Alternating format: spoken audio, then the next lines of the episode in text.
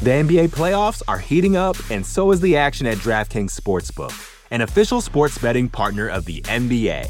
DraftKings brings you same game parlays, live betting, odds boosts, and so much more. You can download the DraftKings Sportsbook app now and use code VOXMMA. That's code VOXMMA for new customers to get 150 in bonus bets when you bet just 5 bucks. Only on DraftKings. The crown is yours. Gambling problem? Call 1 800 Gambler. Or in West Virginia, visit 1 800 Gambler.net. In New York, call 877 8 HOPE NY or text HOPE NY 467 369. In Connecticut, help is available for problem gambling. Call 888 789 7777 or visit ccpg.org. Please play responsibly. On behalf of Boot Hill Casino and Resort in Kansas, 21 and over. Age varies by jurisdiction. Void in Ontario. Bonus bets expire 168 hours after issuance. See dkng.co slash bball for eligibility eligibility and deposit restrictions, terms, and responsible gaming resources. You know how to book flights and hotels. All you're missing is a tool to help you plan that unbelievable travel experience. That's why you need Viator. Book guided tours, excursions, and more in one place. There are over 300,000 travel experiences to choose from, so you can find something for everyone. And Viator offers free cancellation and 24 7 customer support for worry free travel. Download the Viator app now and use code Viator10 for 10% off your first booking in the app. Find travel experiences for you. Do more with Viator. You're listening to the Vox Media Podcast Network.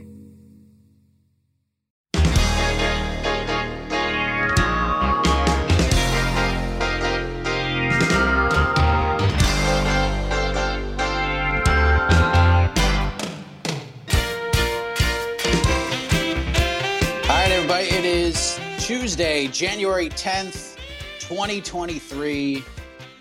It is indeed a heck of a morning live on the MMA Fighting Twitter Spaces. You can hear the show in its entirety shortly thereafter on the MMA Fighting Podcasting Network. Hope everyone is having a fantastic start to their week.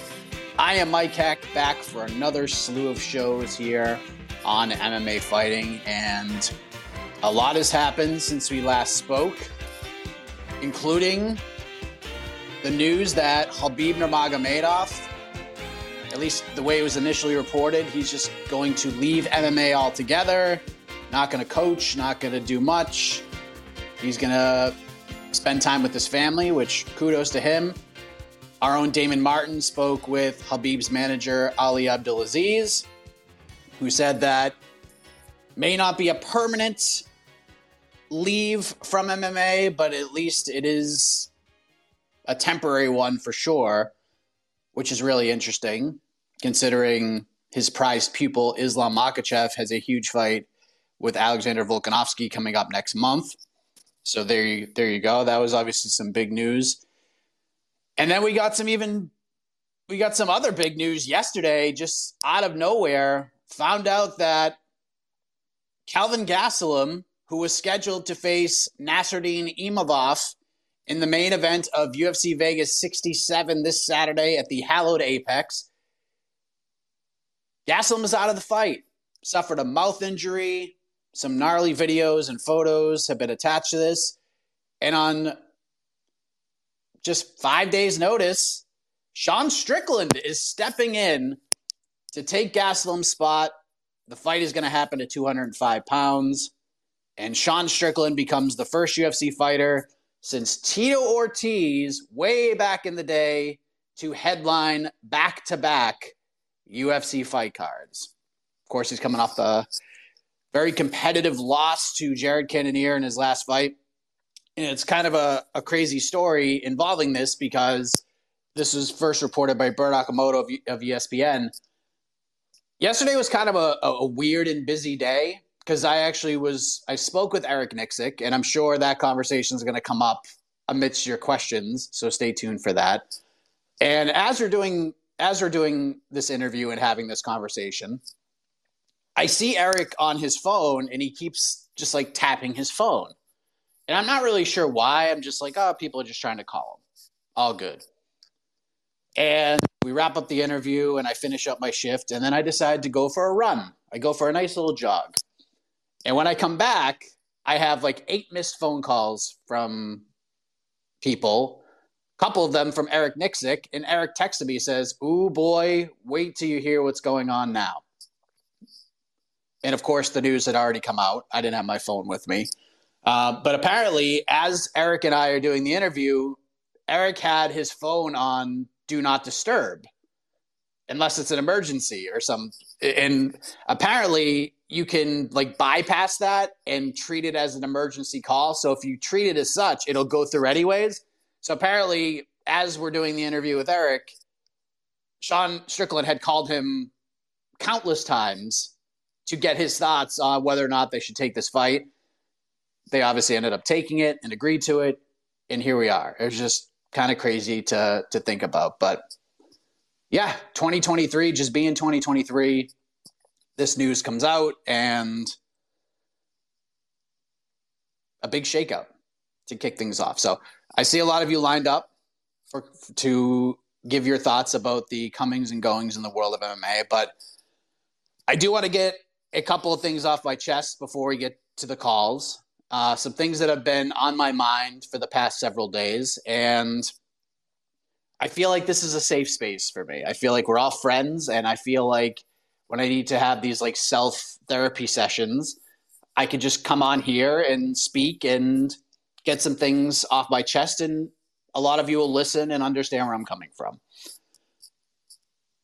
So I listened to, I was listening and watching to watching Ariel Helwani's wonderful program, the MMA Hour, and I know he talked about the Dana White situation and everything going on. And I will say this this whole thing has been kind of weighing on me over the past several days since this video came out, and the silence has been really the most disturbing thing of all. And we've talked about it on this program pretty much every day last week. We talked about it on BTL, and I feel like it's something we're, we're going to continue to talk about but let me just say this I see the comments.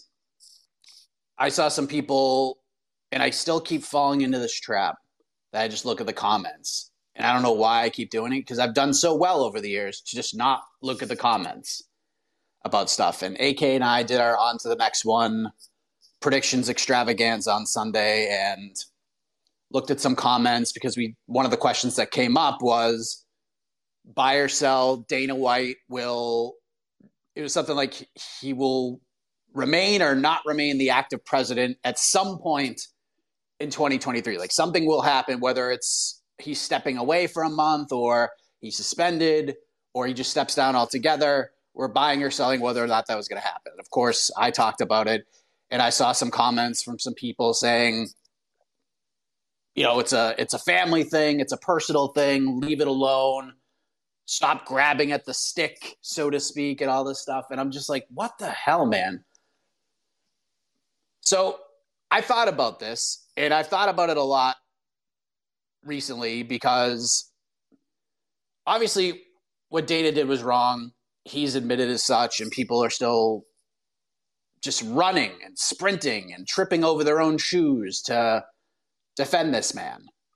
And I brought up different names like again, if this is me on video, I don't think I'd be getting the same treatment. I certainly don't think Dana White would be quiet about it. He'd probably be quote tweeting it every day and calling me a piece of shit and lumping all the media members in together. And one of my biggest concerns with this whole thing is that I'm proud of what I do. I love working in this space, and I don't want it to be a negative space all the time. And I also don't want to just keep bringing this up over and over again if people are going to be upset about it. I will say this I will not stop talking about this. If questions are asked about it, I'm going to talk about it. And something tells me that more is going to come out and we're going to keep reacting to this. But my one of my big concerns was I want this sport to be treated almost in the same respects as some of the other major sports because I just believe in it and I believe in the fighters and I believe in the athletes. And for some reason, I thought over the weekend, I'm going to talk to like other people outside of the space and just get their thoughts. Because I have a lot of friends who are reporters for other sports, who work front office jobs for professional sports teams, um, pretty much across the board, whether it be baseball or basketball or hockey or work somewhere with the NFL. And I had conversations with seven or eight people that I know who, whether I went to high school with them or met them along the way, about the situation and how the other sports and the communities are looking at us. Because I was just curious, what, what, what are you all thinking? What is the community thinking? What are the fans thinking? And the most common thing that I got that just just made me shake my head a little bit we're all laughing at you. That's what someone said. We're laughing at you. We're laughing at you because of the handling of all of this. And that's just like not what I want to hear. That's just not what I want to hear. I don't want to be covering the laughing stock sport of the world. And to most of those people that I spoke to, that's how people are viewing MMA. It's fans and the promotions we're a laughing stock because of how this has all been handled. And what's been wild about this whole thing is along the way, I think all of us who have talked about this have given Dana White a lot of credit for how he handled himself in the interview with TMZ, despite the absolute awfulness of that interview from TMZ's side. It was just a joke. It's just a joke. And I was one of those people, and I said it for days. Dana handled himself well. Didn't make any excuses. Everyone tried to defend him. Not everyone, but a, a, a group of people, fighters, fans, defending him. The equal rights argument, all that crap.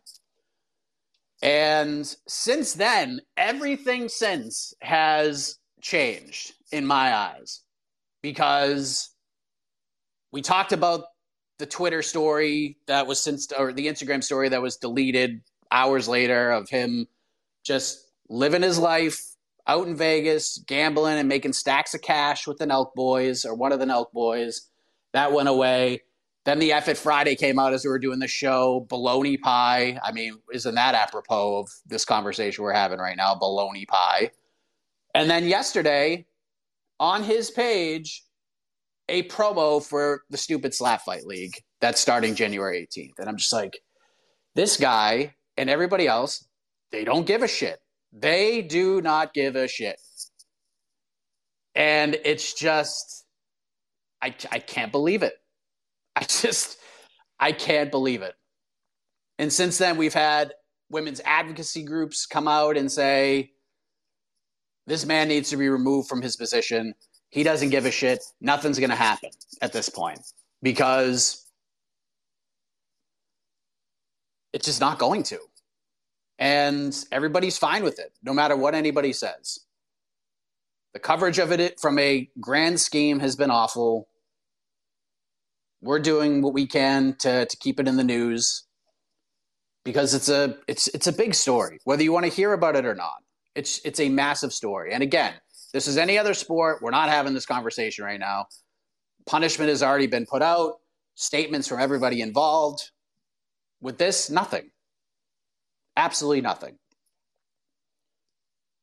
And the other sports, their fans, the communities, media members. Ariel brought up the Dennis Green line many times when it comes to Dana White. We are who we who who we are. They were are who they who we thought they were. Dana is who Ariel thought he was. And in their eyes, the other sports and their communities, we are who they thought we were. And that just crushes me. But it also led me to, to take a look in the mirror and say to myself, do you want to keep talking about this over and over again? Do you want to annoy people? Or do you want to do what you've always done, which is highlight the fighters, make it about them, and just be as positive as possible in this space while still being honest at the same time and saying what's on your mind. And I decided that I'm not going to take the left or the right. I'm just going to keep going. I'm just going to keep driving. Am I going to bring this up in the open of every show that I do moving forward? No. And if that's your hope, congratulations. Am I just never going to talk about this again? Absolutely not. I am going to talk about it because, like I said, this isn't the end. More is going to come out. I'm not kidding. Like I, I just, I just don't think there's one video. Like I think there's going to be more to this. And what's going to be interesting is if something else happens with one of the fighters on the roster who get put in the same position. How is Dana going to react to that? How is the UFC going to react to that? How is this going to happen? Like, how is this going to work? So, I'm just going to do my thing. I'm not going to harp on this. I'm to talk about it because it needs to be talked about. But if you're just like, oh, here we go again, it's not going away. But I'm not to like obsess over it because if the UFC doesn't give a shit and Endeavor doesn't give a shit, I'm to give some shit, but nothing's to happen. And the more I speak about it, the worse I'm to feel. So I have to be able to balance it. I have to be able to do this fairly and talk about it, but I also have to live my life. And I don't want to be sick to my stomach every day because of this sport. I want to enjoy what I do. And I want to thank my best friend Alexander. Lee for kind of reminding me of that on Sunday because we had a great show. It was just nice to talk about MMA. Yeah, we had to talk about Dana, but it was nice to just talk about MMA and the fighters and everything involved. And that's what it's all about. So it's not going away. I ain't kicking this to the curb by any stretch of the imagination, but I'm not going to be a negative downer Nancy guy. I'm not going to do it. So we're going to find a happy medium, and that's it. So I wanted to get that off my chest. There's a lot to talk about. And like I said, at any point on any of these shows, if you want to talk about this, let's go. Let's turn the key and I'm I'm happy to talk about it. But I'm not going to go crazy over it either. We'll talk about it when it comes up. You want to talk about it? Let's go. But I'm I'm not gonna like completely forget about this to put it out there. But I also don't want to be just the negative downer guy who just talks about awful shit all the time. So I want to thank AK. I want to thank Ariel for saying what he had to say. And and one other thing that Ariel said that I completely agreed with because I actually spoke with Adrian Yanez yesterday as well. Uh, I got other interviews coming up over the next few days. I'm trying to just do a lot of interviews now to get my mind off of all of this to just focus on other positive stuff. I'm not going to ask UFC fighters about this. It was something that weighed on my mind. Like, do I ask them about it and get their reactions to it? And the more I thought about it, the more I realized I completely agree with Ariel. That's only going to be bad for them. It's not going to be bad for Dana. It's going to be bad for the fighters. Like, if I ask Adrian Yanez what he thinks about it, and then Adrian gives an answer that isn't UFC suitable, then he gets in trouble. And I don't want that. I don't want that at all. Will I ask fighters outside of the organization about it? Yeah, probably, especially those who may have been former UFC fighters. But those, I'm not going to ask UFC fighters about it. I'm not going to. And hopefully, as this year continues, we're in a more positive place. That's my hope. And it's my hope that at the end of the year, when I go back to my buddies that I spoke to about how they view the sport, maybe their answer will be different. And that'll make me happy. But speaking of happy, the show makes me happy. Talking to you makes me happy. And that's what we're going to do right now. So, double A, let's go. What's up? I'm good. How you doing? I'm good. Um, just one really quick one for you. Um, v- Valentina Shevchenko came out with some comments recently about um the state um the state of the contenders in the 125 division. She didn't feel like they were um active enough last year. I just wanted to know if you agree or disagree with those comments. Have a heck of a morning, Mike. Everyone else, have a heck of a morning. Enjoy the first fight week of the of the year. Peace. Yes, I saw those comments, and yeah, doesn't appear like anybody wants to go. And I just don't know who who it could be. Like maybe Alexa Grasso, maybe Manon Fiorot. I know Fiorot's hurt. Both of them said they just want to fight each other at this point. No one's really calling for it. And Valentina's just kind of in a position right now where she's kind of like in the Volkanovski spot, where it's just, all right, someone needs to emerge and then I'll just fight them. But in her eyes and some others, no one has. But we'll see. We got obviously some some fights coming up. We got Jessica Andrade, Lauren Murphy, although Valentina beat both of them. We got Erin Blanchfield fighting Taila Santos coming up. That could be a big one. And who knows what's going to happen at 135? Maybe they'll just be like, you know what? Let's just bump you up to 135, which is a fight I'm hopeful we get sometime this year. She can fight Amanda Nunes again, get a crack to become a champ champ. Yeah. But it's nice seeing Valentina going out there and just being like, come on, somebody step up to the plate. Let's do this. And ladies and gentlemen, we have some breaking news. It's not fight news or anything, but so a lot of people have been wondering what are we going to do for the pay per view? What are we going to do for UFC 283? Are we are we to do the watch parties? Are we to keep the watch parties going in 2023?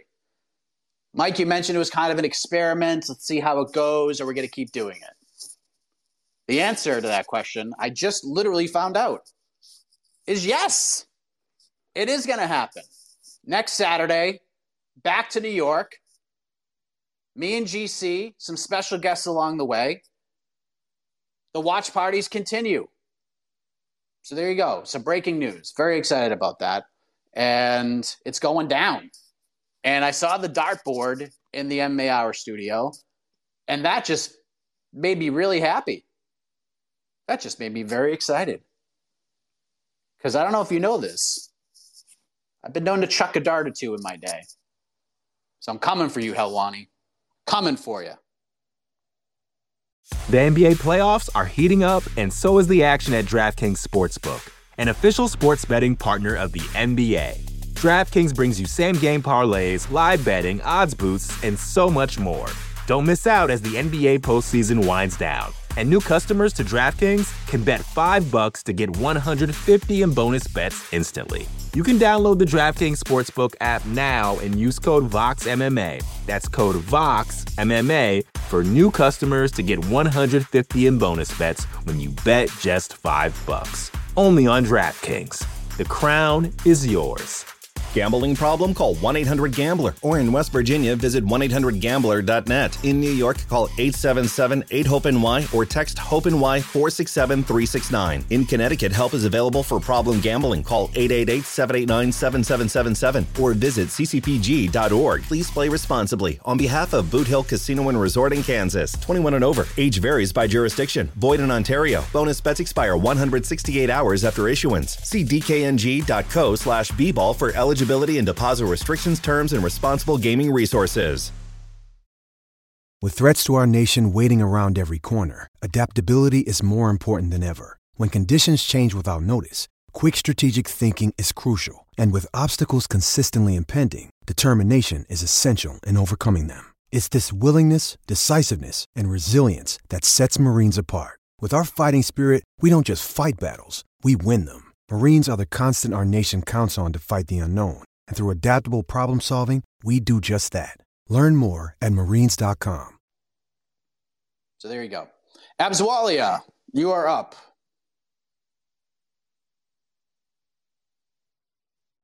Hello. Hello, man. How are How are you? you? I'm good. You?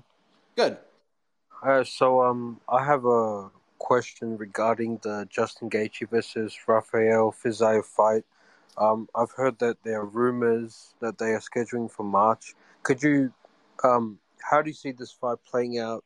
Um, could this possibly be detrimental to Justin's career if you know um, Rafael ends up winning? And is it true that it possibly will happen in March? Thanks for the. Have a good day. So I figured this question was coming because on Sunday, uh, reports are coming out that the UFC and is working on a fight between Justin Gaethje and Rafael Fiziev. And of course, me being who I am, being the curious cat that I am, had to reach out to people about it. And from what I was told, this whole thing stems from an interview with Rafael Fiziev. I'm not sure who it was with, where he mentioned that this was in fact the case, that it was in the works, fight between Justin Gaethje. I'm told that there's truth to that, that where there's smoke, there is fire. Fight is being discussed. March is on the table. April is on the table. But it appears to be March. And there's two pay per views March 4th in Vegas, March 18th in London. I spoke to Justin Gaethje at the end of last year. He mentioned that he wants to fight on that London card. So it could be one of those two dates. But uh, from the conversation I had, there is truth to that. It is being discussed.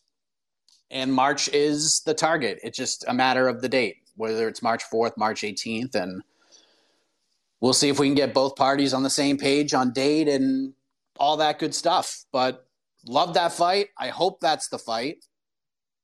And as much as I would love to see Justin Gaethje versus Dustin Poirier too, I would rather see this fight first. I would rather see Fiziev and some of these up and coming contenders get their opportunities at these names and these types of matchups.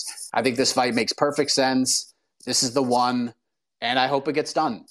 And will it be detrimental to Justin Gaethje if he loses?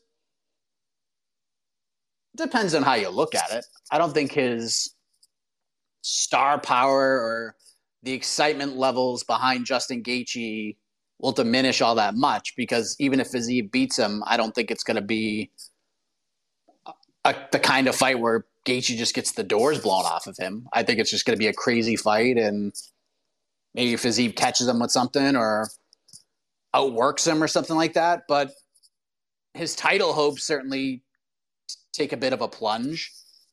But for a guy like that, he's almost at that level where it's almost like he doesn't need a title anyways. People just want to watch Justin fight. So love the matchup. Don't think it's totally detrimental to him if he loses. And I really hope this is the one that happens because I think Fiziev deserves it, and maybe it'll set a nice little precedent that some of these up and comers will get these big opportunities, and we can't and we can kind of veer away from just the big names fighting the big names over and over again at 155. So truly hope that fight happens, but it is being discussed. I can assure you of that. Let's go to Archer. Archer, are you there? You're muted. I don't know if that changes anything.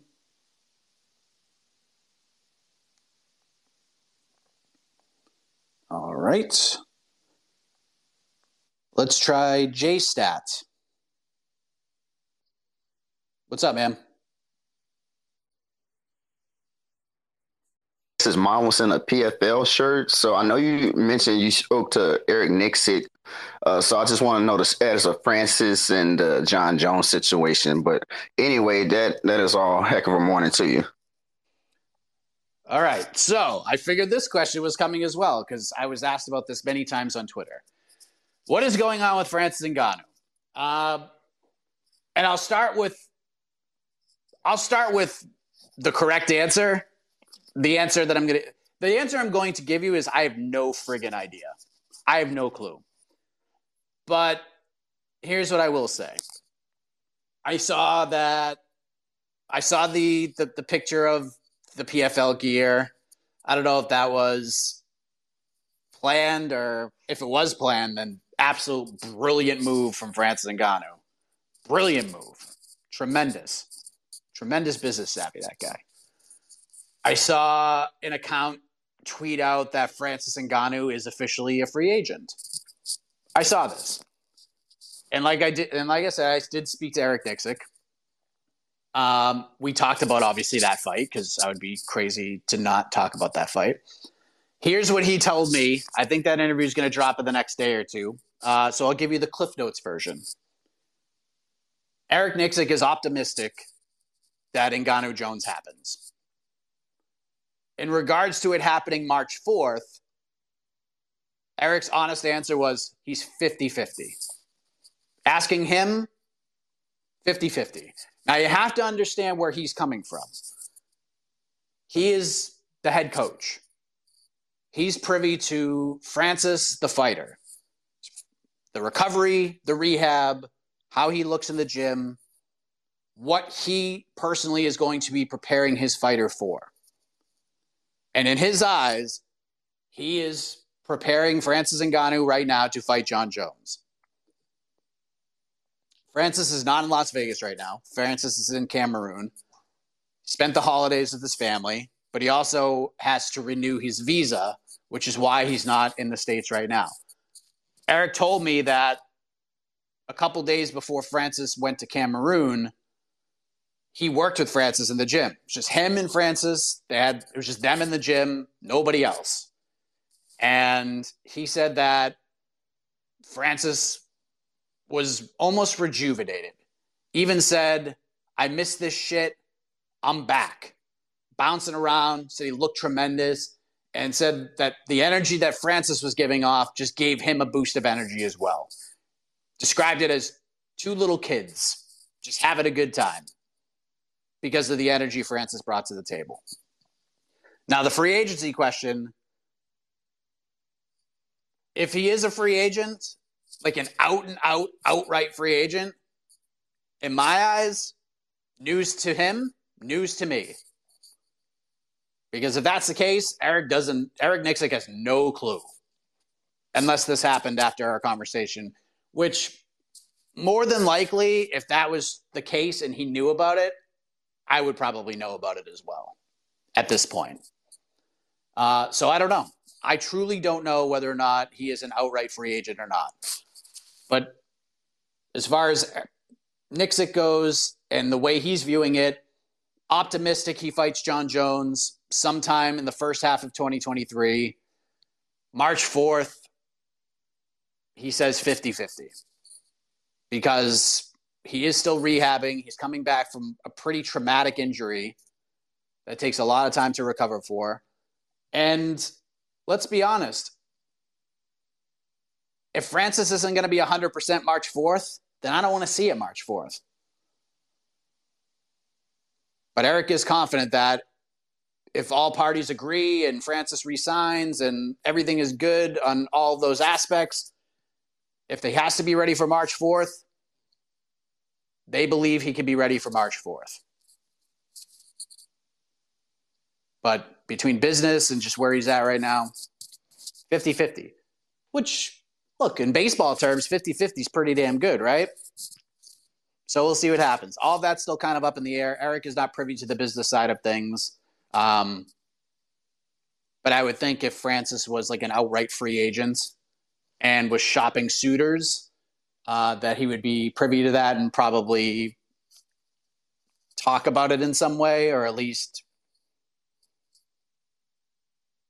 be sleuthy about it. And he wasn't and you'll see that in the conversation. But if you're asking me if I know for sure whether or not Francis Ngannou is a free agent or not, I don't know. But that's based on that conversation.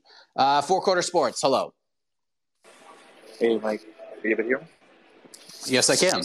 All right, cool. Um, I wanted to, I want, I wanted to ask the the mouth injury to to Kelvin Gastelum. Was that like a staph infection? Because I saw Conor posting his, uh, you know, his take on it. You know, saying that the mask probably were dirty and stuff like that.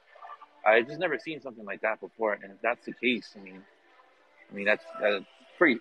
That, that stuff's bad for for uh, Kelvin because the last time he fought, he, I think he was out all last year, if I'm not mistaken. Am I right or am I wrong about that? Uh, he uh, yeah. Yeah, so I mean, it sucks for him. I mean, the man, uh, this is already going to be going like what, maybe like what, 15, 14 months without a paycheck from the UFC? That's a long time right there. And I think this is like what, the second time they were trying to book uh, Nassourdine Imavov to fight him. So, sucks on, on that. Um, I wanted to, I know you were talking about Jon Jones and, uh, let's go, Francis Ngannou, but I wanted to ask, um, between them two, you know, whoever whoever was to win, if they do fight on March fourth, who would have like the bigger upside, you know, like from a legacy standpoint, as for you know, you, tracking back, you know, in their careers, Jon getting the second belt, or is it you know Francis getting a victory over somebody that we never thought that would be defeated? All right, thanks, Mike. It's a really interesting question. Um, it's probably Jon. It's probably Jon, just because of where everybody sort of rates him. A lot of people feel like he's the greatest of all time. Even Eric Nicksick admits that. He, even Eric said he thinks Jon is the greatest mixed martial artist of all time. And for those who don't think that or on the fence, getting that second belt puts it over the top, hundred percent. And I think, I mean, it'd obviously be huge for Francis but it's just it's the heavyweight division. And like right now in most people's eyes the greatest UFC heavyweight is Stipe just because he had the title defenses. So adding Jon to that list probably puts Francis over the top. So I think it's obviously meaningful to both guys legacies but I think it's probably Jon more it's probably more Jon just because of the undefeated record. Like I know he's got a loss on the record but we all know all of us know that that's a bunch of caca, the Matt Hamill thing. So I would say Jon overall, just because of the undefeated record and the winning streak and all that. But that also means there's probably a lot more pressure on Jon, too, especially with everything involved, his career, what that 30 for 30 would look like right now. And then this move up to heavyweight and being out for three plus years by the time he gets back in there. It's a lot to weigh in, but top of my head right now, it's probably something I'll be thinking about if that fight gets made heading in. It's probably a question we'll bring up on preview shows and stuff. But I would say Jon Jones. Let's go to Emilio. What's up, Emilio? What's up, Mike? Uh, happy to talk to you again. Uh, heck of a morning to all the other beautiful listeners up in here. up in here, yeah. 2023 has been rough, but let's uh, try to say positives here. Ah, I've got a, I've got a couple of things uh, that I want to get off my chest. Uh, first of all, the whole, um, I oh okay, I guess it's one question and then kind of a statement. I'll start off with the question, which is in re- related to Francis and the whole PFL thing, you know, with his mom and the. Uh, what do you think? How do you think if Francis was a free agent and if the PFL somehow managed to sign him I mean, what do you th- where do you think that would leave, or the potential? What kind of potential would that have for the PFL? You know, by the end of the year, in terms of their growth, in terms of their marketability. Um, I was I was listening to the MMA guru talk about the whole Francis thing with PFL, and he said that I mean you know, he's kind of a you either love him or you hate him, but he was saying something in the realm of that Francis doesn't sell fights. I and I think the reason why he doesn't attract huge numbers is because the UFC just doesn't know how to promote this man. I mean, I know, I know for a fact that you have come out and said several times over different programs and different broadcasts uh, from the MMA fighting family that you just just show footage of this man blasting Alistair Overeem to the Shadow Realm over and over again. That's it. You don't need to do anything else. Um, so so yeah, I guess again, just to kind of finalize my thoughts, the question would be, what kind of impact do you think Francis being a free agent and and Francis maybe signing with the PFL would have on the PFL uh, as a brand, you know, with the whole Jake Paul signing, and if by any chance they would manage to sign Francis if he were a free agent. Honestly, yeah. That, so I guess that's my question, and what I wanted to get off my chest is that there's a part of me that if I had to choose between seeing Francis fight Jon and finally seeing Jon fight again, or having the PFL kind of I, I love Bellator or at least I don't I don't mind them. I'm not a hater, but it would be kind of cool if the PFL sort of by the end of the year became the number two, the solid number two uh, promo- MMA promotion in the world. And I think that if they, by any chance, manage to sign Francis, you know, I mean, you just said it yourself, like he's probably not a free agent, or, or at least Eric Nicksick doesn't. That would be news to him, but um, I would rather see that than a Jones uh, and Ngannou matchup. You know, I'd rather I'd rather see Francis in the PFL just destroying bodies and sending more people to the shadow realm if that meant that PFL could get some uh, some more momentum going for themselves and maybe attracting even bigger and better talent. Um, so yeah, that's it. Uh, thanks again for having me. Appreciate you all and uh, have a heck of a morning. Thanks, man. Uh, it would be gigantic if PFL signed Francis Ngannou. Gigantic. Francis is a that's a difference maker, and I don't agree with the MMA guru if that's what he said. I haven't heard him say that he doesn't sell fights. Francis doesn't have to sell fights. And in fact, you can make the case that all of the fights that have been bought involving Francis Ngannou, he has sold. Outside of maybe the, the first Stipe fight because you saw, and I was there.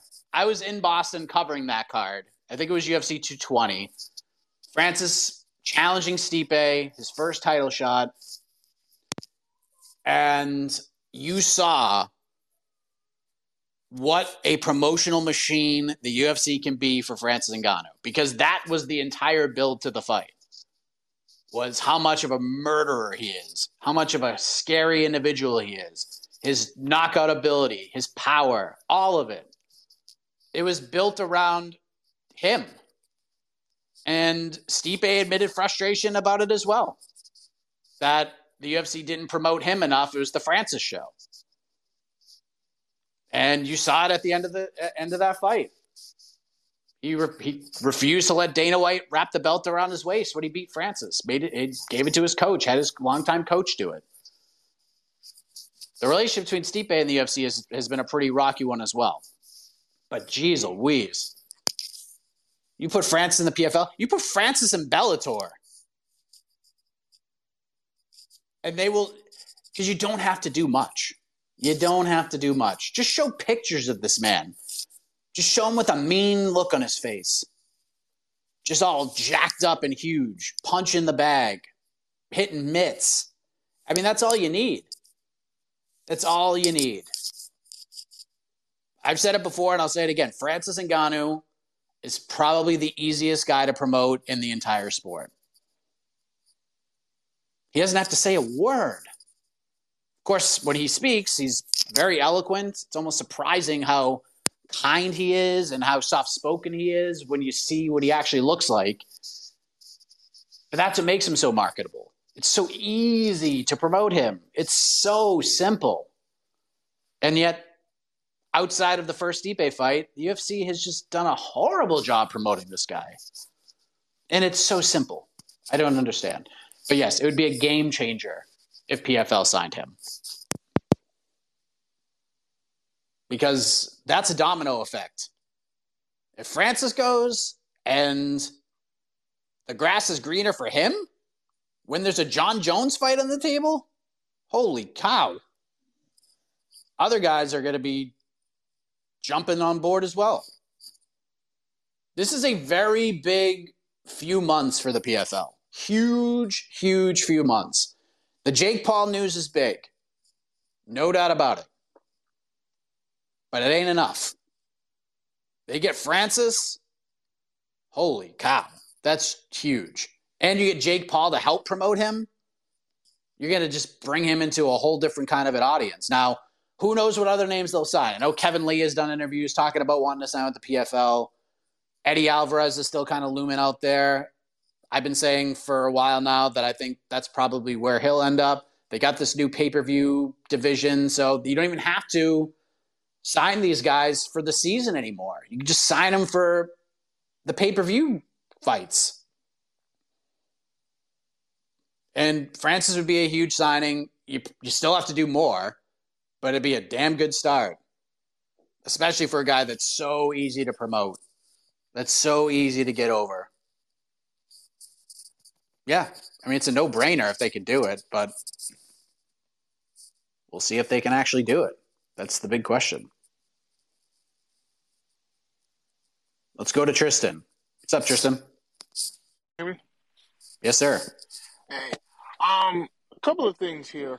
Um, uh, I was messaging AK yesterday. We were talking about the whole situation with Dana White, and my, what was on my mind, what I was trying to figure out is what is holding Endeavor and ESPN. I mean, mostly Endeavor. What is holding them back from reprimanding, um, reprimanding Dana? Um, there's got to be something because, like you were expressing, I think last week was you don't really need Dana out there. The UFC could uh, run it, run the business in it within itself. Like you don't need to have Dana out there being visual. You could have him do something else or whatever, not be in the spotlight at all, and the UFC would be just fine.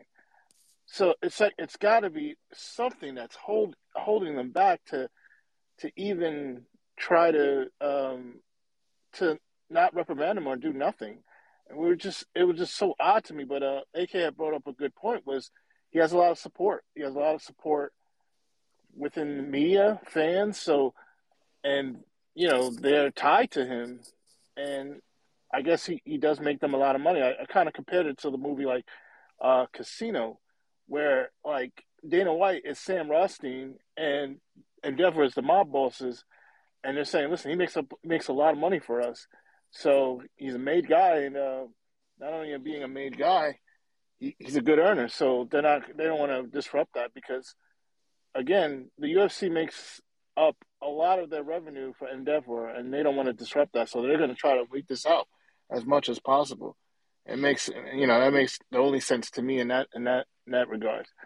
Uh, but anyway, um, other pressing questions I want to ask: What were your thoughts about Beneil Dariush? What do you have to say about um, Dustin Poirier?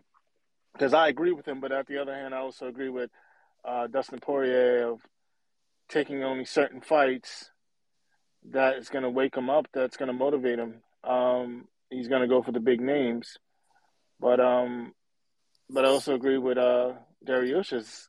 He's like, man, fight the up and comers. You know, we talk about this all the time. You know, fighters squatting on their ranks. Fight the upper comers. Let's just let's get this lightweight division moving along. So, I just want your thoughts on that too, as well as um, we see Dan Ige fighting Damon Jackson, and then as well, and then um, uh, was it um, Gilbert Burns um, expressing the same things of being more of a faster fighter. Uh, it's more of a go time for them. Uh, you know, um, I think uh, Dan Ige was uh, talking about how how that fight went with against the Korean Zombie, that he wasn't pressing more, and he's he's going to show that uh, on Saturday. He's going to press more and really go for the finish. And then we saw Gilbert Burns. He was saying the same thing again against Neil Magny. I was like, I got to finish him to put a big impression on the UFC, so I could um, figure out a way to get back to a title shot. So, just your thoughts on their um, their interviews and what they had to say and what's coming up. All right, thanks, Mike.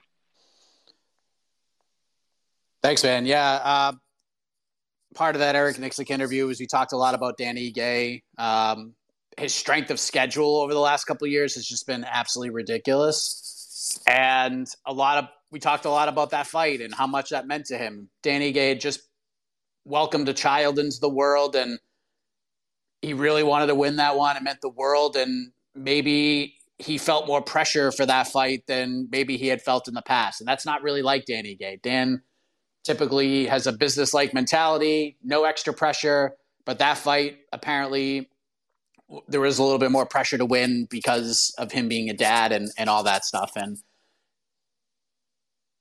him and Puna Soriano, I mean, the relationship between those those two guys have known each other forever. Knew each other as kids, grew up in Hawaii together, went to college together. Ige moved to Vegas. Puna went with them and now they're fighting on the same card and back to back spots on a main card. Like, I think that probably loosens Dan up a little bit. But yeah, I think I think Dan knows that he's a pretty smart guy, and yeah, Gilbert's probably the same way. I mean, th- they're both in pretty interesting spots right now. A little bit different, but both in pretty interesting spots right now. I'm trying to think of what the other questions were, but I'll talk about the Dana thing let's talk about the Dana thing. It's it's it's a tough spot for Endeavor, if we're being honest. And here's why. There's a it's a serious conflict. But not only does Endeavor own the UFC, they're also Dana White's agents. They represent Dana White. So at the same token, you're running a business, you own the UFC, but it is also your job as an agent to protect your client. So it's kind of weird. So that might have something to do with it. And then on top of that, they're probably all in incommunicado right now, just saying, let's just act like nothing happened and let's just hope this thing all goes away. And I think that's equal parts. But yeah, I mean, if you're Endeavor, it's your business, but it's also your client who makes you even in that sense, a whole bunch of money. It's their job as his agent to protect him. So you don't see a lot of instances like this where the business owner also acts as a representative of the person involved in this mess. And that might have something to do with it as well. But yeah, it's it's just very it's just very strange how the only repercussion, if you even want to call it that, and maybe it'll be presented in that way, is that the stupid Power Slap League is pushed back a week. And by the way, I'm happy to announce, and I don't even know if I'm supposed to announce this, but I'm going to do it anyways. MMA fighting, we ain't touching that shit with a 10 foot pole. We are not covering it. We're not recapping it. We're not going near it. Now, if there's a story about it, if if something happens, it gets canceled or taken off TBS schedule again, we'll of course report that. But if you er, think you're going to come to our website and we're going to tell you what happens on the first episode of Road to the Title for Dana White's Power Slap League, you're coming to the wrong website because we ain't going near that horse shit. So there you go. Another day is here, and you're ready for it. What to wear? Check. Breakfast, lunch, and dinner? Check. Planning for what's next and how to save for it? That's where Bank of America can help. For your financial to-dos, Bank of America has experts ready to help get you closer to your goals. Get started at one of our local financial centers or 24-7 in our mobile banking app. Find a location near you at bankofamerica.com slash talk to us. What would you like the power to do? Mobile banking requires downloading the app and is only available for select devices. Message and data rates may apply. Bank of America and a member FDIC. When you need mealtime inspiration, it's worth shopping Kroger, where you'll find over 30,000 mouthwatering choices that excite your inner foodie. And no matter what tasty choice you make, you'll enjoy our everyday low prices, plus extra ways to save, like digital coupons worth over $600 each week. You can also save up to $1 off per gallon at the pump with fuel points. More savings and more inspiring flavors make shopping Kroger worth it every time. Kroger, fresh for everyone. Fuel restrictions apply. Let's go to Henry. Henry, are you there?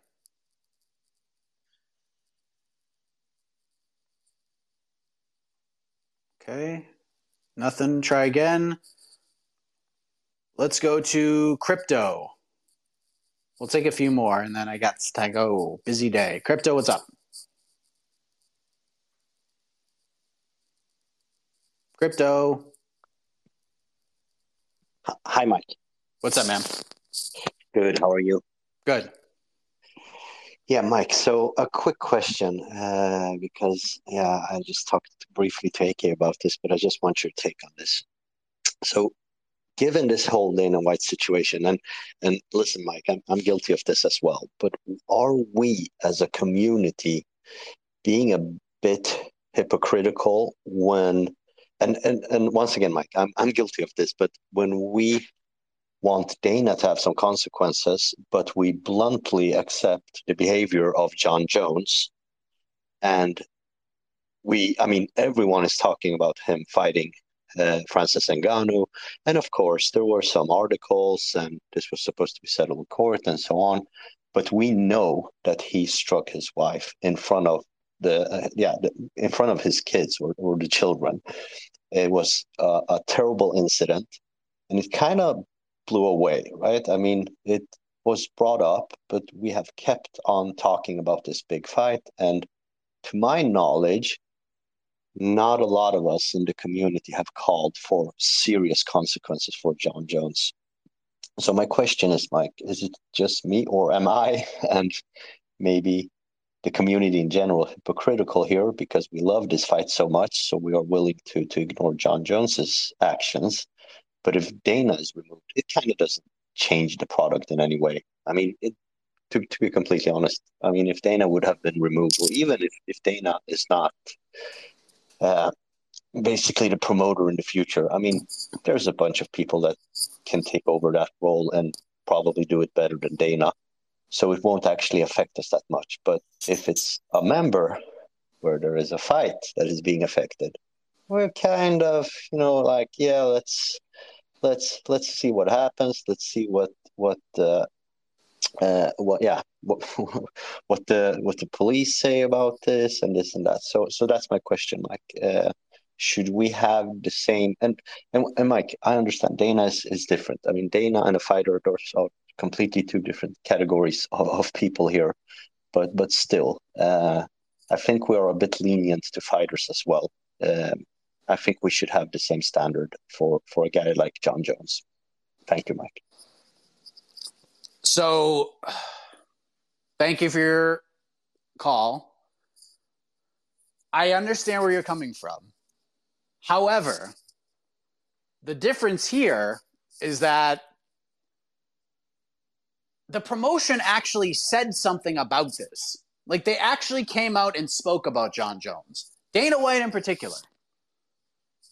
It was talked about, statements were made, things were said. It was addressed like it actually happened. And that's not happening here with Dana. It was one interview and it was done. And Dana has just gone on and lived his life, and it is what it is. But the promotion actually spoke about it. People involved spoke about it. They're not doing that here. And that's my biggest issue. And again, I've said this a million times. And when the Jon Jones thing was happening, we all reacted to it. We did videos about it. We've reacted to everything that Jon Jones has done. But at least it was addressed. And in the past, Jon has been stripped of titles. There were repercussions to a lot of Jon's antics. Did it lead to him getting released outright from the UFC? No. But at least his problems were talked about. They were looked at as bad things. And there was some repercussion. Dana, there's none. No statement from the promotion. Again, they've told us to see the TMZ article. No statement from Endeavor. Nothing from the broadcast partners. Not that I expected it. Fans taken up for Dana. Fighters taken up for Dana. Which is hilarious to me because I know a lot of people feel like, you know, Dana's one of us, built himself from the ground up. If you were on fire in Las Vegas right now, Dana wouldn't piss on you to put you out. And you're defending this guy. It's crazy. And again, I'm not no one to say like no one that I've heard in this space, and I've talked about it a million times. No one has said Dana should be fired. He should lose his job. No one's saying that. Although you can make a strong case that the UFC would actually improve with him out. It's the Vince McMahon thing.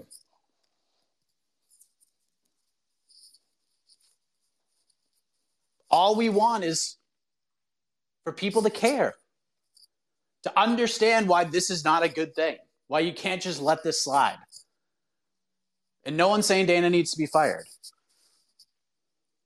Get off TV, get rid of the stupid power slap league because that is the that might be the worst look of all of this is that you're allowing this to air on your on TV promos running on his social media running on the UFC social media.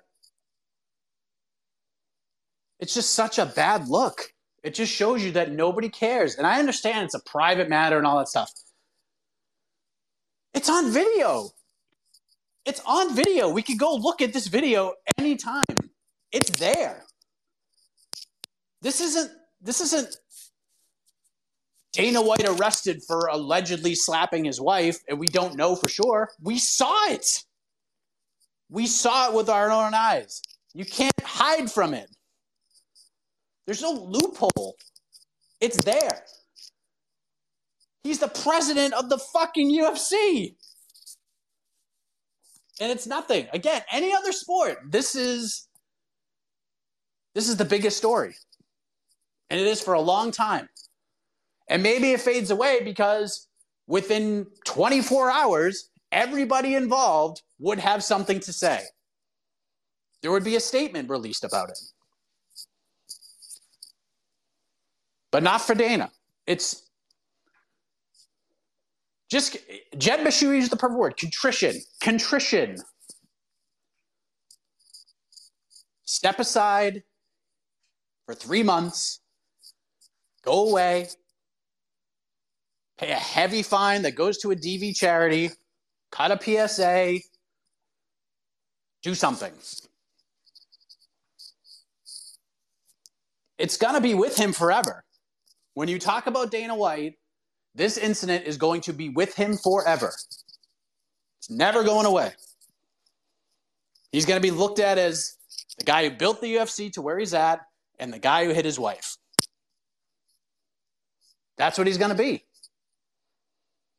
But what you do with that and how the story continues on, how the promotion handled it, how Endeavor handled it, how he handled it, how he showed that he cared.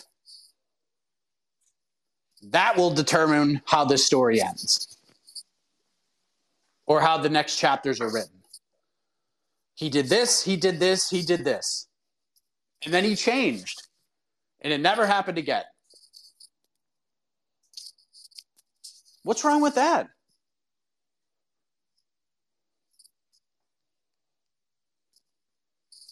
I, I, just don't understand. So I don't think it's the same as Jon because it was it was addressed. This has not been addressed. And I got a problem with it. And as I said earlier, if you missed it, I talked to a lot of people I know who work in other sports, whether they're in front office positions with professional teams or they work media for other sports, and they're laughing at us. They're laughing at us. So it is what it is. You could be okay with that, but I'm not. Michael, hello.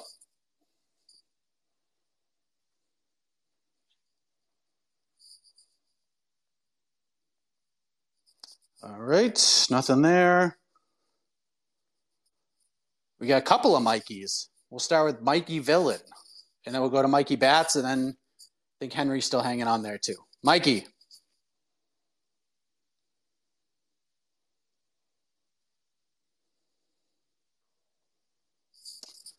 I got nothing. Connection not good on your end.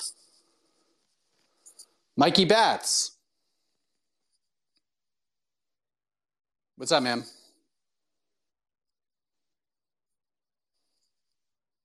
But I don't. I wish really wish people would be like, well, it's a private matter. It's between his wife. I'm like, his wife can, can forgive Dana all he wants. Fact of the matter is, the incident happened in public. It's on tape. He's a public figure. I don't understand why people think this is a private matter. It's not a private matter if it spills out where everyone can see it. Also, not to dive too much into it, but I think people need to understand if he hit his son, if he hit his brother, if he hit his security detail, it would be bad.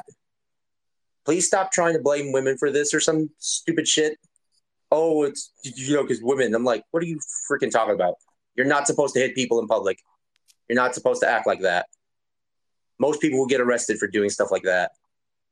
Um, as for, you know, I've thought about this. I always, we're like, oh, we should, we're not saying we should get his job canned. I'm like, honestly, at this point, I think it's irrelevant whether or not we think he should lose his job.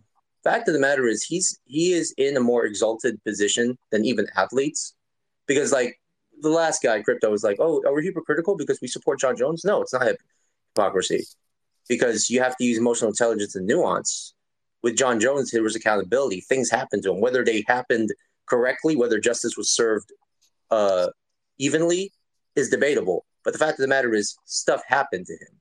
You know, as you noted, Dana White and other people in positions of power that are even higher up, usually nothing happens to them. They quietly make it go away or it gets ignored. And the irony is, even if he was removed as UFC president, nothing's going to happen. Nothing will happen you know, no one's asking him to, you know, drive him bankrupt. No one's saying, hey, take his money. He's still going to be he's still going to be an owner of the UFC. It's just a it's just a cosmetic position. Hunter Campbell basically runs the UFC. He's the guy that signs everybody.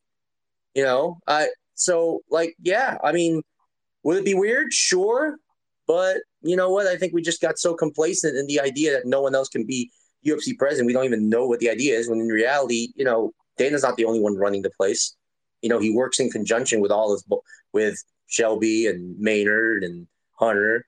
Heck, he still has to answer to Ari. So, like, if he's gone, he's gone. Big deal. He's still gonna be freaking rich. You know. So God forbid he loses this one cosmetic job. You know what I mean? So I don't know, man. Like I know there's some nuances and it's more far more complicated, but I wish people would kind of like use their brains when it comes to the situation. You know. Anyways, as always, be kind, guys. I'll talk to you later. Yeah, man. He's the freaking president of the UFC. And again, I brought this up and, and I'll say it again. What if this was Sean Shelby? What if this was Sean Shelby? What if this is Mick Maynard? What if this is Hunter? They'd be gone. They would be gone. I'm convinced of that. As important as all those individuals are, they would all be gone. That's all I'm saying.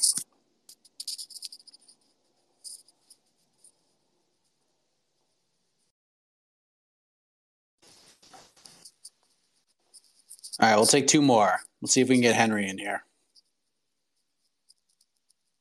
Henry, do we have you?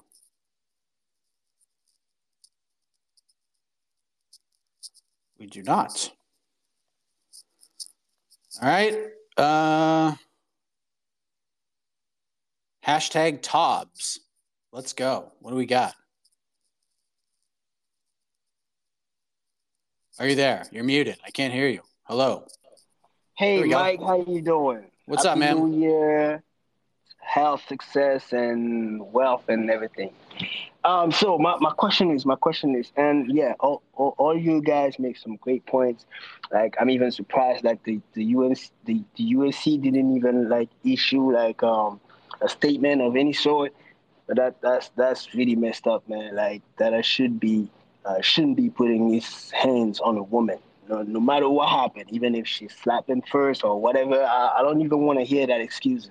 But yeah, uh, back to the back to back back to the fighters. Um, I hear that um, today is um, like the the last day of um, of Francis being signed to the UFC. Like, is he officially a free agent or something? So, and is he going to fight this year? Are they going to bring him back? So that was my questions. And shout out to uh, Sean Strickland for stepping up. Uh, I think that guy want um want to start the year on a on a good note since um he lost that. Did he? Yeah, I think he he lost his last fight, right? So yeah, so shout out. He did. He's lost his last So he want to you want to start off um on a good note. So yeah, so shout out to him for saving the event. And yeah, so yeah, I want to know about um Francis' situation. So we talked about Francis earlier. Um, I have no idea, honestly, but I did speak to his head coach yesterday, and seems like it would be news to him if that was if he's an outright free agent. Um, he's optimistic the Jon Jones fight happens. March might be too soon. He said it's 50 50 in his eyes, just based on the business stuff. And the dude ripped his knee to shreds and had surgery in March. So it hasn't even been 10 months since. But he said he worked with Francis before he went back to Cameroon. Said Francis bounced around good. Said he had great energy to him. And that made Eric really optimistic about his future. So, yeah. But as far as like the business side, whether or not he is in fact a, an outright free agent, I honestly don't know. But I would think Eric would know, but maybe he didn't. I don't know. So that's just from conversing with him yesterday for about 35 minutes, which hopefully you'll see that interview in the next day or two. Henry, last chance, my man, and then I'm going to take one more and then I have to go. Hi, Mike. There we go. Hey, how you doing, up, buddy? A heck of a morning. Uh, first time caller here, long time listener. Uh, I just want to start off my call by saying big props to your best friend, uh, AK Lee. I feel like he kind of got the Moy Caliente prediction kind of right-ish. I mean, I literally got done listening to the the show on Monday evening, and within an hour, the Khabib news came out. I know, obviously, AK's prediction was Khabib coming back as a fighter, but still, I got to give the guy some props because it, it was just so weird how quick it happened with him, him making that prediction. Um, and also, I just want to talk about the booking between uh, Murphy and Nathaniel Wood. I really feel like the UFC could have done a bit better here. I know you have to look at time frames and stuff like that, but I just feel like the momentum right now, you could have kept these guys apart. Like the featherweight division is so deep, and it just it's going to be a fun fight, but it just doesn't make sense, especially with the momentum that Nathaniel has right now after that win against Jordan. I just, I don't get it. I feel like they could have kept them separate, but that's me. Anyway, thanks for the call, Mike. Yeah, I don't think you're alone in that. It's, it's kind of a stunner, especially doing it in the UK, having those two guys fight each other. But as fight fans, holy shit, that fight's awesome. like, it's to be such a good fight. Lerone hasn't fought in a long time, man. So I'm very excited to see him back. I think Nathaniel Wood has just this newfound, like, he's always been really good, but I feel like this move to featherweight has just scratched him right where he itched. It's just such a sick fight. I just kind of wish it wasn't happening now, but take where these guys are from completely out of it. It makes sense from a meritocracy perspective because there's probably only room for one of these guys, like as as potential top ten guys, and it stinks having two guys from around the same area of the world fighting each other on this card. It doesn't make a lot of sense when typically these cards are, are structured as UK and Europe versus the US and everybody else. You don't see a lot of matchups like this, but man, such a good fight. Such a such a good fight. It's going to be really really good. Lerone hasn't fought since the Makwan win. Wow, it's been that long. October 2021, UFC 267. That's the last time we saw Lerone Murphy fight. Was supposed to fight Nate Landwehr, and then Murphy had to withdraw from that one, but it's going to be a banger. It's going to be a banger. But I get where you're coming from. King Cats, hello. Hey, Mike. Um, thanks for tagging me in here. I was just able to join not too long ago, so uh, apologies if it's already been brought up. But uh, Amanda Nunes has been posting quite a bit of training and strength and conditioning um, footage on her Instagram lately. Do you have any idea um, when she's coming back, or if it's 135, 145, or if you don't know, what do you think? Thanks a lot. Have a good day. Thank you. Yes, I have seen the training footage. I don't know. Because I'm, I'm trying to think like where they would put her that makes sense. It probably won't be. I don't know. And I don't know what they're going to do. I mean, there's options for her. Not a ton. I mean, there's Dumont. There's, if you wanted to go that route, there's, I mean, there's, but not only like all that, there's the Nunes trilogy or the Juliana Pena trilogy, which I'll be honest, I don't I don't know. I don't really love that one. There's Irene Aldana. But then you get Shevchenko, which is the one everybody wants to see. So, yeah, I'm not really sure. I mean, we'll see. Looks like she has. Some, I'm I'm kind of surprised they didn't get something for her on this card next Saturday, but that was before all the, the chaos at 205 happened. But we'll see. I mean, there's we got Ketlen Vieira fighting Raquel Pennington on Saturday. That's a big one in this division. I know Nunes and Pennington fought, but Vieira would be a fresh new matchup for her. And even like this version of Pennington would be interesting. But worst case, I think the winner of that fight probably fights Juliana Pena. I think that would make a ton of sense. I think the Raquel Pennington Juliana Pena fight would be good business. There's uh Raquel Pennington is not a fan of Juliana Pena, to put it lightly. But you could do Dumont at 145. I don't love that fight, but it's something. There's just not a lot left for Amanda at this point. So I hope the answer is Valentina Shevchenko sooner rather than later. That's what I hope. All right, Michael, I'll get you in, then I have to go. Are you there? I am here. How you doing? What's up, man? So this is like back to the topic of the slap fighting thing. Obviously, we all think slap fighting is dumb as fuck, and it just honestly, in my opinion, it's bad luck. But I don't know if the numbers are out there, but like, how lucrative like, is it to be like in the slap fighting thing? Like, how much are those guys making? Do, do you have any ideas? I have no idea. I assume it's far less than what UFC fighters are making. And apparently, this is going to be positioned like some sort of Ultimate Fighter thing where they're all living in a house and it's going to be some kind of tournament thing. And miss me with that. I have no. I mean, I literally have no interest. I know we have a video on our YouTube channel talking to some of the fighters, but it just that was just a geographical thing because it was UFC 282 Media Day, and before the UFC 282 fighters came up, they had those guys in a separate room. So it's either just sit there and do nothing or go talk to the slap fighters, and people and talk to the slap fighters. But I mean, literally zero interest. Zero, zero, zero, zero. But I'm sure they're not making very much. All right, I'll take one more.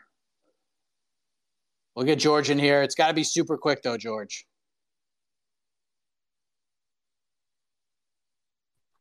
What's up, man? Yeah, uh, thanks for squeezing me in. I just wanted to say for those of us wanting, hoping, uh, starting to lose hope that that Dana might actually face some repercussions, I'm starting to see that people outside of the bubble, the Dana bubble, because Dana can control ESPN. He has power, pull, sway with ESPN, Disney, Endeavor, uh, the MMA media. But I'm starting to see people outside of this bubble criticizing Endeavor, criticizing Dana. And these are people, these are organizations he can't control. Like today, um, someone wrote an article in Variety magazine criticizing Endeavor. Variety magazine is the the number one magazine. It's like the Sports Illustrated of Hollywood. Um, basketball players, actors, and today California politicians wrote a letter demanding that Endeavor do something about Dana. This is starting to grow organically. The the the like Dana can only control the bubble. This is beyond the bubble. So there's still hope. There's still hope that Dana will be made to pay uh, some price, that Endeavor will be forced to act. Because it's one thing to keep it in house it's another when forces beyond when it goes mainstream.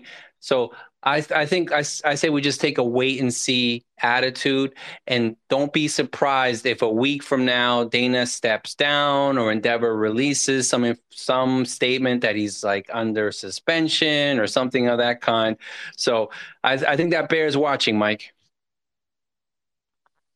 Thanks, man. Yeah, and I, I remember a call I took on Friday, and I, I know he was coming from a, a different place. Perhaps maybe he didn't know all the ins and outs of it, but he said something to the effect of this is this is overblown. The story's overblown. And I'm like, are you shitting me? This is the most underblown story of this nature, maybe in the history of sports, at least American sports. And I think that's kind of part of the problem too is that if this was an NFL owner on video or an NBA owner, like if this is Mark friggin' Cuban, if this is Mark Cuban on video getting in an altercation with his wife and slapping her in the face, everybody would be talking about this. This would be worldwide headline news if this was the cubes. If this is cubes. But it's it just takes us back to where we are as a sport. And as I mentioned earlier, talking to other people in other sports who work in front offices or in media, this is who they think we've been the entire time. And this just put a stamp on it. I'll, I'll never forget it. I'll never forget listening to my buddy say, when I asked him about this, we're all laughing at you. That's what he said. We're all laughing at you. We're not laughing at the situation. We're laughing at you, the sport, and the community. And of course, he didn't just like leave it at that. We had more of a conversation, but it was led into, like I said, how Ariel put it out with the Dennis Green quote. They are who we thought they were. That's who the rest of the sports world thinks of us and always has. And this just puts it over the top for them. Because I, I mean, I've had conversations with them saying, "Oh, we're coming around. Just look at what we've done. Look what the sport. Not, I mean, not you know what I mean. Look what the sport has where it's come over the last couple of years, being on ESPN and this new deal and ESPN Plus and everything they did in the pandemic to keep the sport alive and all that stuff. Despite people, you know, having reservations about it, they went ahead and they did it, and they did it very well. And those people weren't convinced back then, and they certainly aren't convinced now. But again, this is not an overwhelming story because outside of our little bubble and the occasional write up on Deadspin and politicians now coming together, women's advocacy groups calling for Dana's job, we've seen some celebrities come out and talk about it Jamie Foxx, Noreaga, others as well it's just not enough. It's just not enough. And if this is anybody else in that position, this is not just a bubble story. This is a everywhere story. And it hasn't been. It hasn't been. So, yeah, that's where we're at. All right, I got to go.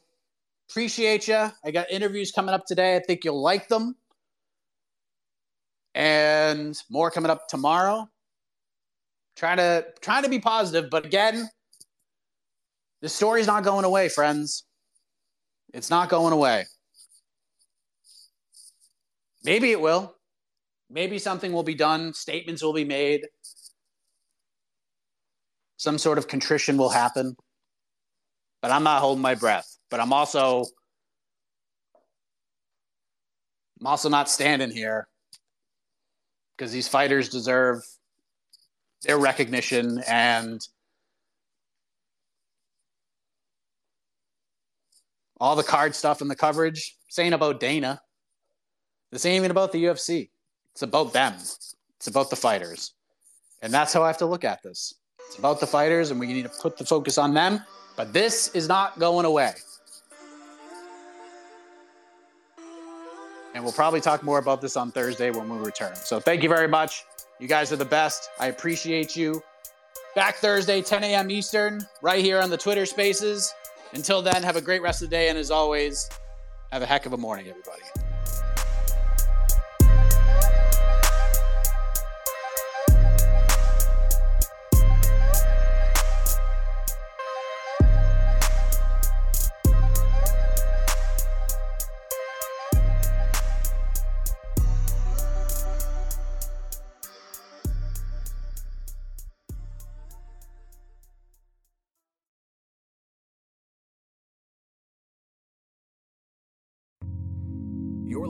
The Vox Media Podcast Network. The NBA playoffs are heating up, and so is the action at DraftKings Sportsbook, an official sports betting partner of the NBA. DraftKings brings you same game parlays, live betting, odds boosts, and so much more. You can download the DraftKings Sportsbook app now and use code VOXMMA. That's code VOXMMA for new customers to get 150 in bonus bets when you bet just 5 bucks. Only on DraftKings. The crown is yours. Gambling problem? Call 1 800 Gambler. Or in West Virginia, visit 1 800 Gambler.net. In New York, call 877 8 HOPE NY or text HOPE NY 467 369. In Connecticut, help is available for problem gambling. Call 888 789 7777 or visit ccpg.org. Please play responsibly. On behalf of Boot Hill Casino and Resort in Kansas, 21 and over. Age varies by jurisdiction. Void in Ontario. Bonus bets expire 168 hours after issuance. See dkng.co slash bball for eligibility and deposit restrictions, terms, and responsible gaming resources.